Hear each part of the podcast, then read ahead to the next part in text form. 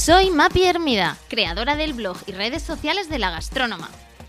Directora de comunicación de día y periodista de noche, os doy la bienvenida a mi podcast. Un espacio donde periódicamente compartiré mesa para dos con personas que me inspiran y de las que aprendo cada día. ¡Comenzamos! Hola a todos. Hoy tengo conmigo a Carlos Rivera, cofundador de Clickars, una empresa que en apenas seis años factura más de 500 millones al año con un equipo de más de 600 personas. Carlos y yo somos compañeros del colegio y además del barrio La Alameda de Osuna de Madrid, así que he preparado este podcast con muchísimo cariño. Ya desde pequeño os puedo decir que Carlos apuntaba maneras, muy buen estudiante, eh, yo doy fe y que antes de lanzarse al mundo emprendedor ha trabajado en grandes compañías como Boston Consulting Group, Philips Automotive, Mercedes-Benz, Renault o CSIC. Bienvenido a este podcast, Carlos. Nada, un placer. Buenas tardes, Mapi, seguidores tuyos. Nada que ver eh, el mundo de la automoción con la gastronomía, que muchos eh, de los que me siguen pues son foodies, eh, pero bueno, em, seguro que también te gusta comer bien, así que antes de empezar me gustaría que me recomiendes un restaurante. Sí, pues diría el restaurante Egunon, que está por aquí por Barajas, en Paseo del Zurrón, y, tiene una comida espectacular. Están dando un montón de premios, han salido en el país. Y tienes comida en norte gallega, asturiana, tienes unas tamboriñas magníficas, croquetas magníficas, todo un poco.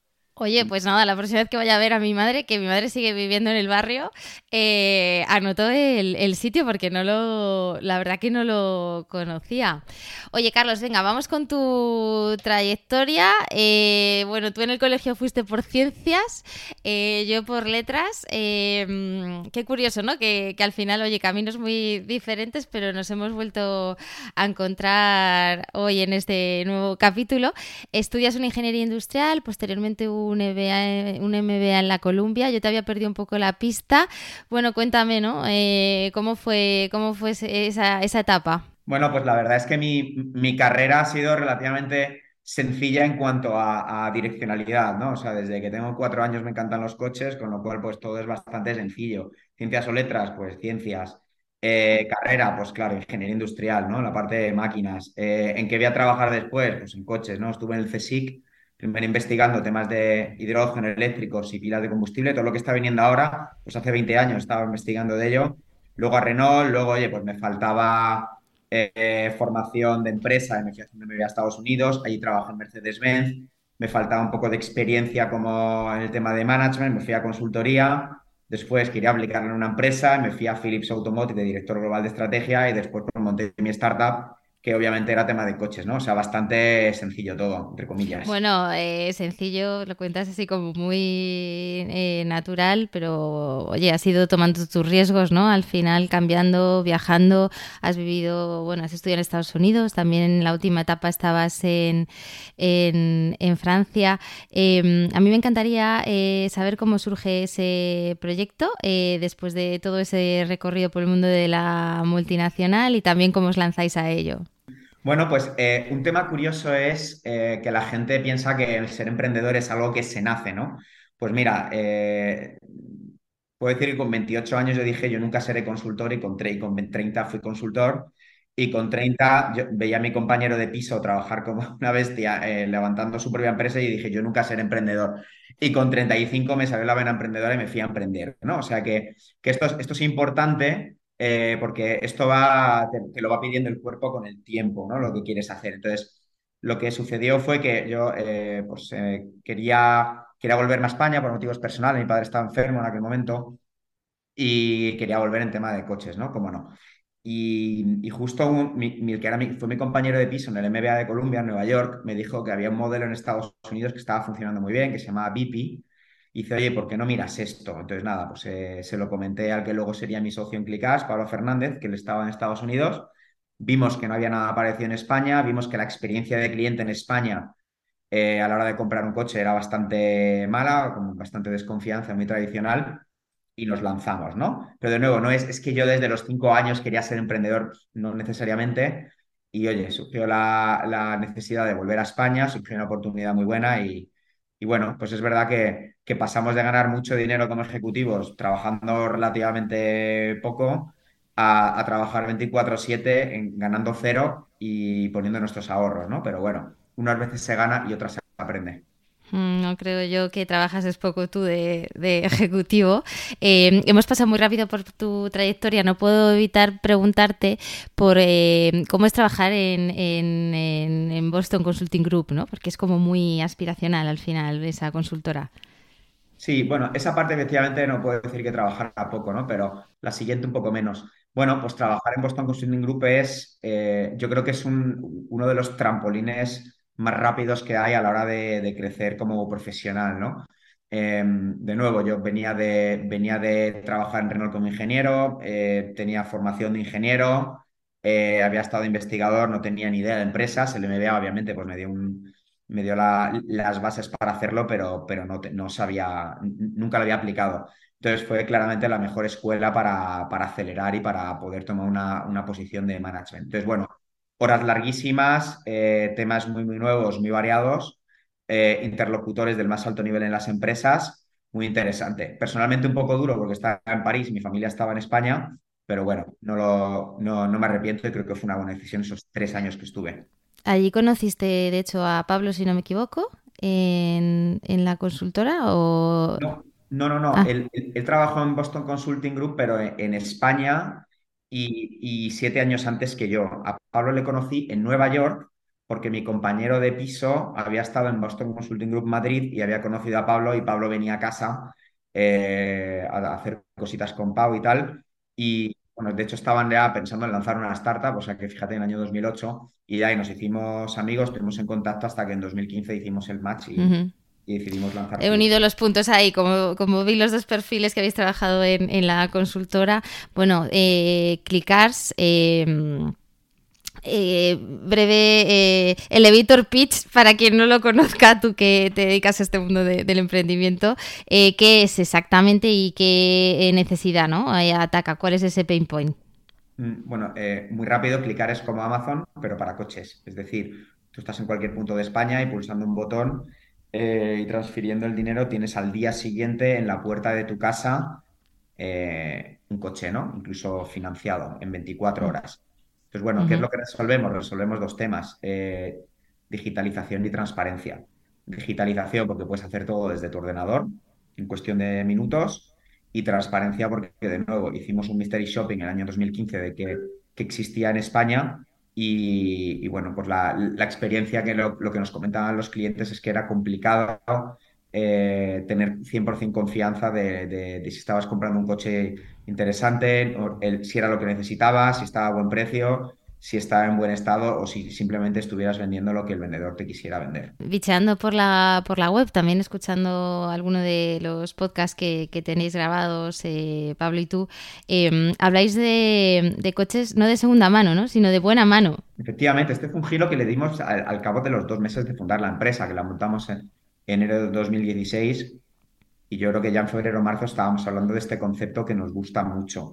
Es decir, coches de segunda mano hay muchos, eh, son todos aquellos que no son nuevos, pero coches de buena mano son, los, son, eh, son muy pocos, ¿no? Son los que cumplen un criterio de años, de kilómetros, de no tener accidentes, una trazabilidad de los kilómetros y sobre todo que superen la certificación más completa del mercado, ¿no?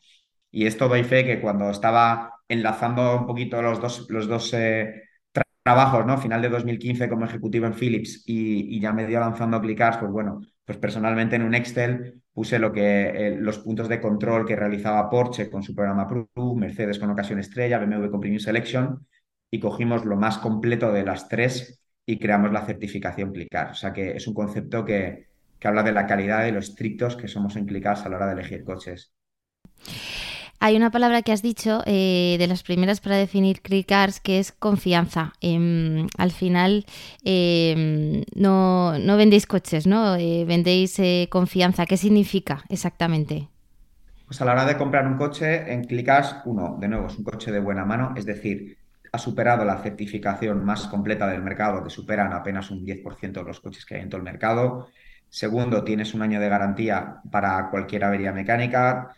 Tercero, tienes 15 días o 1000 kilómetros para devolverlo si no te, si no te convence el coche o si tiene, oye, pues eh, como hay gente que lo compran todos los puntos de España, puede que, oye, que fuera más pequeño de lo que he previsto, que sea incómodo el asiento, etcétera, etcétera, lo cambias, ¿no? Y luego, pues lo que ves en la web es lo que, es lo que recibes. No es eh, un, podcast de emprendedores, pero a mí me encantaría que nos cuentes un poquito eh, cuál es ese viaje, ¿no? Que, habéis hecho eh, de, negocio, una, casi un año o apenas un año después de nacer, firmáis ya con Aramis Auto el mayo del año pasado eh, realmente ya eh, cerráis eh, un acuerdo de venta. ¿Qué ocurre ¿no? en esos seis años? ¿Cómo, ¿Cómo evoluciona la compañía? Me he metido en vuestra página web, en, en Conócenos, veo un histórico de hitos que era bajaba, hacía scroll y no terminaba nunca, ¿no? Y digo, joder, menos mal que la compañía solo tiene seis años, porque si no, esto sería imposible ¿no? de, de, de leer. No sé cómo nos lo puedes resumir, Carlos. Sí, a ver, yo creo que eh, ser emprendedor lo primero no es para todo el mundo, ¿eh? porque es, un, eh, obviamente es muy bonito, pero es 24/7, 365 días al año. no, hay, no hay otra manera de hacerlo si quieres tener éxito y esto no todo el mundo está preparado. Recuerdo además que a finales de 2015, cuando estaba con las, con las dos empresas, le dije a mi mujer que no te preocupes, que ya a partir de enero de 2016 ya, eh, ya solo voy a estar con Clickars, voy a estar más tranquilo. Bueno, pues hasta el día que lo vendí la compañía, pues no hubo, no hubo esa tranquilidad, ¿no? Entonces, es una intensidad máxima porque, bueno, es una adrenalina máxima, es tu proyecto, eh, son tus decisiones las que pueden hacer que, en nuestro caso, casi 700 personas, eh, bueno, pues, pues dependían un poco de nosotros y del comité ejecutivo, con lo cual, bueno, es una intensidad magnífica, es una adrenalina magnífica es un proyecto espectacular e inigualable, pero es eh, intenso al 100% y no para todo el mundo de nuevo. Em, ¿cómo, conseguís hacer crecer la, compañía? ¿Partís eh, de, digamos, de un buen fondo de, comercio, de ahorros, de, aportaciones? Eh, ¿Cuáles fueron un poco esas claves? A ver, nosotros sí es verdad que tuvimos la suerte de arrancar con un millón de euros.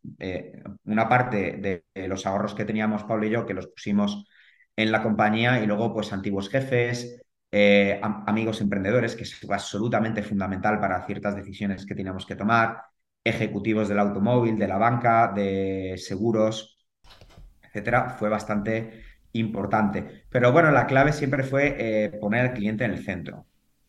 Yo creo que esto es algo que la mayoría de compañías dice, pero no, no todo el mundo hace. Nosotros pues sí que lo hicimos, fuimos escuchando eh, qué, es lo que, es lo que veían los clientes, qué es lo que funcionaba, no funcionaba y ajustando en función de ello.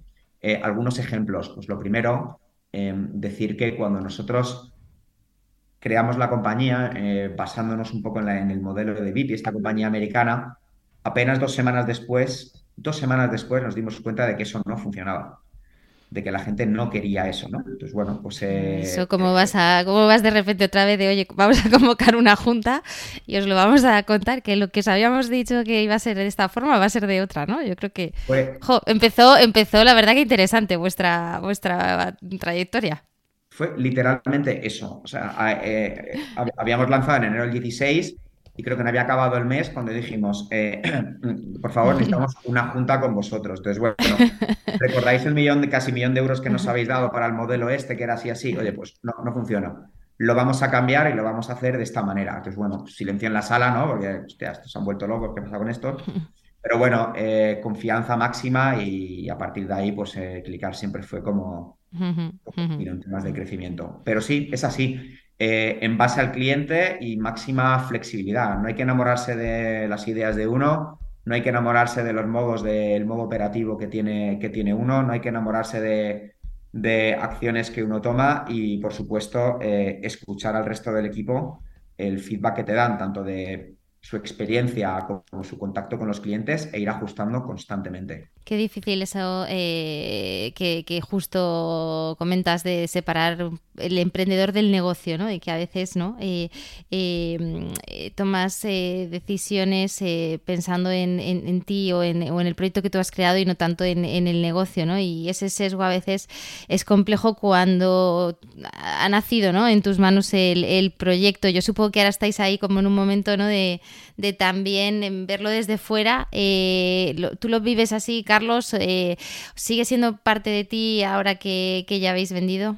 Claramente. Eh, Clicars es como, no es como un bebé, no es como un hijo, pero bueno, al final durante los seis años y tres meses que estuvimos en Clicars dedicamos bastante más tiempo a, a, a, incluso a la familia, ¿no? Pero, pero claramente, oye, pues sí que voy cada, yo personalmente cada dos, tres semanas me acerco por allí porque es una reunión que pueda tener con, con alguien de fuera, también ves al equipo, el equipo te ve, eh, seguimos cada dos, tres semanas pues, oye, teniendo una, una llamada con el nuevo director general, el comité de dirección estamos en contacto y la gente está medio en contacto, ¿no? Entonces, bueno, te, da, te puede dar pena vender, eh, efectivamente, pero bueno, creemos que era el momento, se ha venido a un, a un, actor potentísimo que va a garantizar el futuro de la compañía y al final lo más importante, que son las personas que ahí estaban, pues mantenemos el contacto. De nuevo, una palabra que también te he escuchado decir mucho, ¿no? En, lo que he leído sobre ti, personas. Em, eh, ¿Cómo sentías el peso, ¿no? De, esos trabajadores, familias que estaban detrás cuando se es emprendedor? Bueno, yo creo que es una responsabilidad eh, tremenda, pero también es un privilegio tremendo que hay que casi 700 personas con sus respectivas familias hayan decidido confiar en tu empresa para, para, para establecer su trayectoria profesional, ¿no? Entonces, bueno, muy bien, eh, siempre hemos sido muy cercanos al equipo, nunca hemos tenido despacho, siempre hemos estado en Open Space, cualquiera podía escribirnos a través de, Slack, del canal de comunicación que teníamos, y oye, incluso ahora mismo, pues que pues casi eh, diez meses, eh, nueve meses después de la venta, nos vamos por ahí también, pues oye, pues, pues saluda a todo el mundo, tenga el puesto que tenga y encantados de, conocer cómo están, qué tal están sus familias y Incluso, oye, pues mejoras que puedan ver en la empresa que se las comunicamos al director general y al comité de dirección. Entonces, bueno, muchísima responsabilidad, pero un privilegio enorme. Cosas que, que, cuando trabajas eh, mm, por cuenta ajena, ¿no? Veías en las empresas que siempre dices, oye, yo es que esto lo haría de esta otra forma. Em, ¿Las habéis aplicado luego a Clicas? ¿Realmente lo habéis podido ¿no? Eh, eh, hacerlas, hacerlas realidad? Sí, yo creo que yo tengo la suerte en trabajar en empresas que funcionaban muy bien, departamentos que funcionaban muy bien, pero siempre, bueno, quizás era el carácter nuestro, ¿no? Pero, pero eh, pensamos una velocidad un poco diferente, ¿no? Y de ejecución un poco diferente.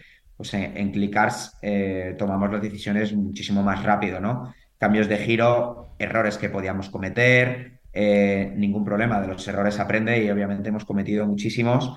Mm, se, se, hablaba con el equipo, se pensaba entre todos cómo corregirlo, plan de acción se ejecutaba en 24 horas, ¿no? O incluso cualquier persona de la compañía podía tener una idea para mejorar la operativa de, la empresa, se veía, se analizaba, oye, pues eh, adelante, haz un piloto y si va bien, fenomenal, y si va mal, pues oye, gracias por la iniciativa y ya vemos cómo mejorarla o la quitamos, pero, pero desde luego se premiaba esa parte. ¿Qué errores y aciertos, eh, Carlos? ¿Podrías ponernos algún, algún ejemplo? Errores son absolutamente innumerables, ¿no? Que yo creo que son los que luego eh, te hacen corregir y luego, pues ahora más como más que emprendedor, como mentor, eh, haces, que, haces que otra gente no cometa. Bueno, yo creo que nosotros, dentro de que fue una compañía que siempre fue como un tiro, bueno, quizá, quizá en un momento dado, cuando, cuando en 2017 Anamis Auto entró en el capital y entró, em, y entró también, pues bueno, pues una cantidad importante de dinero, pues yo creo que ahí, pues quizá cometimos eh, quizá dos errores, ¿no? Uno, mitificar demasiado a lo que era una empresa mucho más grande y que le había ido muy bien y empezamos a copiar ciertas cosas que no teníamos que haber copiado, sino totalmente ajustar a lo nuestro y eso pues nos desvió un poquito de foco. Y, luego dos, pues bueno, pues eh, al igual que el primer año, pues eh, los, los, los, gastos de Clickas fueron muy, muy bajos. El segundo año pues fueron un poquito, más, un poquito más altos en cosas que realmente no aportaban valor y al tercer año lo corregimos eh, junto con el equipo y listo, ¿no? Pero bueno, yo creo que eh, forma parte de nuevo del aprendizaje y, nada, y contentos en general de todas maneras. Y aciertos, eh, ¿qué crees? ¿Cuáles han sido esas teclas, no? Eh, que dices, mira, esto creo que sí que lo hicimos bien, ¿no? Sí, de nuevo, volvemos a las personas en, dos tipos, ¿no? Uno, las personas más importantes en una startup son los clientes. Y siempre tuvimos al cliente en el centro. Y la segunda fue el equipo que creamos. En cuanto a los clientes, pues podemos dar un par de eh, ejemplos concretos. Primero, es que durante los primeros meses de la compañía, pues teníamos nuestro business plan, obviamente, que íbamos cumpliendo, pero bueno, oye, pues si, realmente al final pues nos quedamos, oye, pues un poquito por debajo del reforecast que habíamos hecho, pues obviamente nos dolía mucho, pero nos dolía muchísimo más tener un 4 en Google. en vez de cinco. Entonces, o mi socio o yo llamamos personalmente a los clientes para decirles, eh, para pedirles disculpas y para decirles qué había sucedido para que no nos dieran cinco estrellas, qué podíamos cambiar, qué podíamos corregir y con esto trabajarlo con el equipo para que la experiencia fuera impecable. Entonces, esto es uno de los ejemplos. Segundo, em, hasta el último día que estuvimos ahí, y todavía se sigue haciendo por el director general, teníamos reuniones cada dos semanas con todo el equipo, ¿no? Con las 300 personas de Glicars. Y, si bien empezábamos por la parte de seguridad, ¿no? De si había habido algún accidente o no, no deja de ser una empresa relativamente industrial con una fábrica de reacondicionamiento y coches. Lo segundo era el, el, NPS, ¿no? La experiencia de cliente, cómo había sido, ¿no? Y entonces todo el mundo en la compañía sabía cuál era el Net Promoter Score, el NPS, que si estamos por encima o por debajo, cuáles son los departamentos que lo estaban haciendo eh, por encima de la nota a la que, a, la que eh, aspirábamos, que era muy, muy alta, y los que estaban por debajo, pues oye, también se comentaba abiertamente y se daban los recursos necesarios para, para corregirlo, ¿no?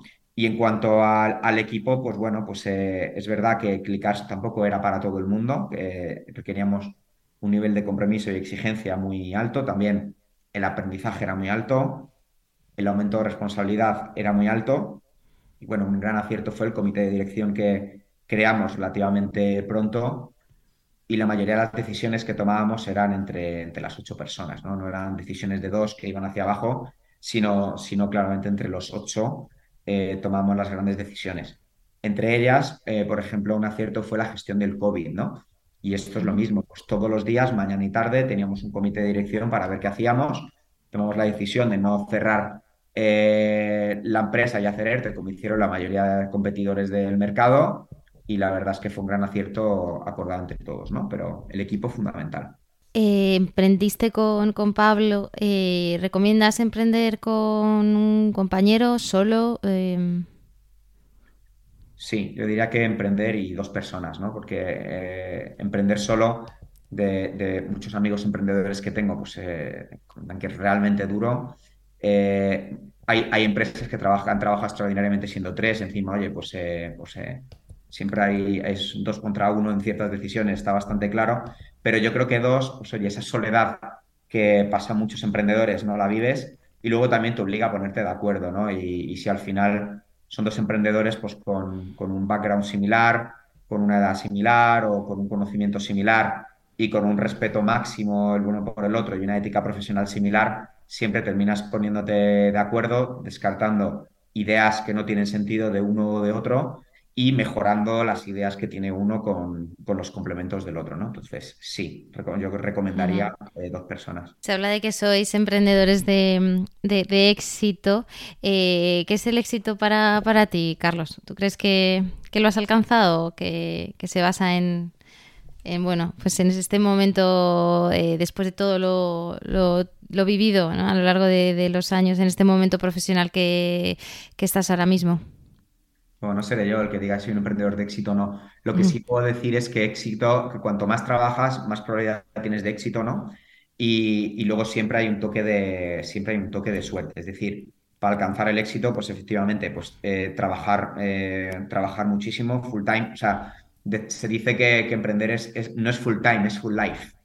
Y creo que es muy acertado. Em, rodearte, cuanto mejor equipo seas capaz de rodearte, más probabilidad de éxito y luego siempre pues tienes que tener esa pizca de suerte, ¿no? Oye, pues clicarse el COVID eh, fue un espaldarazo, fue un viento, fue viento a favor, pero bueno, si hubiéramos sido eh, eh, Jeff Bezos o Elon Musk y, creas una aerolínea, pues oye, por mucha suerte que tienes en el COVID, todos tus aviones estarían en tierra y estarías perdiendo, estarías ingresando cero con unos costes descomunales, ¿no? Entonces, bueno, yo creo que, que hay ciertos elementos que hacen que maximice la probabilidad de éxito. En el caso del COVID, Carlos, es curioso, ¿no? Porque por un lado la gente no podía coger el coche, hubo meses que nadie usó el coche, ¿no? Y por otro, sin embargo, para vosotros fue viento a favor, como indicas. Sí, yo creo que em, nosotros, obviamente, pues desde las ventas que hicimos en febrero de 2020, que fueron 409, no recuperamos ese nivel hasta junio, es decir, cuatro meses después, eh, que hicimos 423, pero eh, en, en, abril hicimos 147, es decir, hubo una bajada de un 66% cuando la industria se fue al 99%, ¿no? Entonces, oye, pero lo que sucedió es que aprendimos muchísimo en todo ese periodo. Había mucha gente que aún así tenía que seguir trabajando y no quería coger el transporte público, con lo cual la compra de un segundo coche se disparó, vimos que había eh, ciertas características de estos coches, como pues, coches pequeños, coches gasolina, etcétera, y era inteligencia de mercado que nosotros íbamos teniendo mientras la competencia estaba cerrada, ¿no? Entonces, de nuevo, fue una recuperación en, V de libro, eh, pero a partir de ahí fue, un crecimiento brutal con 600 en, en, 600 en julio, 650 en agosto, 723 en, en septiembre, etcétera, gracias a, haber eh, estado abiertos, ¿no? Y luego, pues algo que agradeció mucho el equipo fue también que nos dijimos, oye, eh, lo más sencillo es cerrar, ponemos todo el mundo en ERTE, sino que, oye, decidimos mantenerlo. Eh, hubo un pequeño ajuste en ciertas cosas, pero eh, y obviamente, pues gente que estaba temporal, en periodo de prueba, pues bueno, pues, pues bueno, hubo ahí, hubo ahí algunos ajustes que realizar, pero en, junio, mayo, junio estaba todo el mundo full time y después el crecimiento fue tremendo. ¿Qué características dirías que tiene que tener un, emprendedor? Yo creo que tiene que tener una resiliencia, una resiliencia fuera de lo común, porque de nuevo, eh, no em, es una auténtica montaña rusa en general, eh, de cosas que crees que van a ir bien, no van bien, resultados que piensas que van a llegar, no llegan, eh, una, una intensidad de trabajo inigualable. Eh, problemas de recursos humanos de todo tipo. Eh, tienes, al principio tienes que tomar todo tipo de decisiones, o sea, tienes que tomar eh, la, compra que se va a hacer en el Carrefour, el, la marca de los yogures, número de yogures, cuando es técnico comprar, se ha roto el pestillo de esto, pues se te recae a ti. Entonces, bueno, pues aparte de la resiliencia, una versatilidad total, una capacidad de, de atracción de talento muy, muy fuerte y, creo que serían un poco las, las características, ¿no? Resiliencia, flexibilidad, capacidad de trabajo y, bueno, y capacidad de, atracción de talento.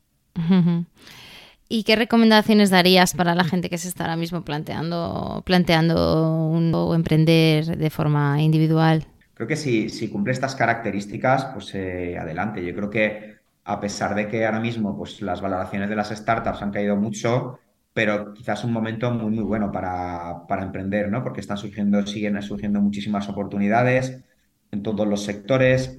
Eh, hay, en, particular en España, el, ecosistema de fondos de, de, Venture Capital ha cambiado muchísimo. En 2016 pues había dos o tres, ahora hay muchos más con, con 100, 200 millones eh, bajo gestión y, y, tampoco hay tantísimas oportunidades donde, donde invertir y, pero bueno, alguien que tenga esa formación, esa resiliencia, esa versatilidad, esa capacidad de atracción de talento y esas ganas, pues adelante, encantados. Bueno, y ahora qué, ¿no? Em, eh, hablabas eh, también en alguna entrevista de volver al ecosistema de emprendedores, que esto es como muy americano lo que, lo que te ha dado. Em, eh, ¿A qué te estás dedicando aparte de viajar? Yo creo que em, es un privilegio poder parar, ¿no? Y pensar, y pensar qué es lo que quieres hacer. En mi caso, bueno, pues tengo, tengo familia y sí, efectivamente hemos estado seis meses viajando, tomando nuestro tiempo, eh, lo cual ha sido un verdadero lujo. Em, pero bueno, todo emprendedor pues tiene esa vena de, montar otra cosa muy rápido, ¿no? Y una vez que has parado, pues tienes más claro lo que quieres hacer. En mi caso, pues aparte de, obviamente, ayudar al ecosistema, pues hay cada semana dos, tres emprendedores, le hago mentoring, eh, tiempo para familia, amigos, tal, deporte pues yo estoy, eh, estoy lanzando una fundación que se llama Alex Rivera, en honor a mi hermano pequeño, que tiene 36 años, tiene síndrome de Down, y la, fundación lo que va a hacer es ayudar en el proceso de envejecimiento de las personas con síndrome de Down, que es realmente eh, muy duro. Como datos, las personas con Down eh, hace 40 años morían con 35. Ahora mueren, fallecen con 60 o más, lo cual es una excelente noticia, pero se ha visto que el envejecimiento es muy acelerado y muy malo en general en la parte de Alzheimer. Entonces, con cuarenta y pico ya empiezan con Alzheimer y con cincuenta y pocos tienen Alzheimer galopante que les postra en una cama, ¿no? Eh, con lo cual, bueno, pues eh, es una manera de, uno, contribuir a la sociedad, que yo creo que también es, es algo precioso y que genera muchísima eh, felicidad. es una manera de quitarme la vena esta de lanzar algo, porque realmente estoy lanzando algo y la verdad es que me lo estoy pasando muy bien, me permite pasar más tiempo con mi hermano, mi madre, mis hermanos, mi mujer, mis niñas y aprendiendo de un sector que es el social, el tercer sector, que es muy diferente al de, al de una startup o al de una empresa, ¿no? Con lo cual, bueno, aprendiendo y encantado en este momento, a la vez que, bueno, al, mentorizar a emprendedores y siempre tener un ojo en los coches, pues oye, dentro de X años, en su momento, pues no se descarta para nada emprender en algo de coches. Pues cuenta con este podcast. Cuando tengas montada tu fundación, eh, vuelves y nos lo cuentas en detalle, que me encantará hacerlo. Pues Carlos, muchísimas gracias. Eh, como te decía, ¿no? muy contenta y, y, y orgullosa también de, de, haber compartido en el pasado tiempo, tiempo estudiando juntos y ahora que los caminos se hayan vuelto a cruzar. Igualmente, un placer. Y hasta aquí la entrevista de hoy. Si te ha gustado, no dudes en dejarme un me gusta en tu plataforma de podcast habitual o ayudarme a mejorar enviándome cualquier comentario a través de mi Instagram, arroba la-gastrónoma o mi blog lagastrónoma.com. Gracias y hasta el próximo podcast.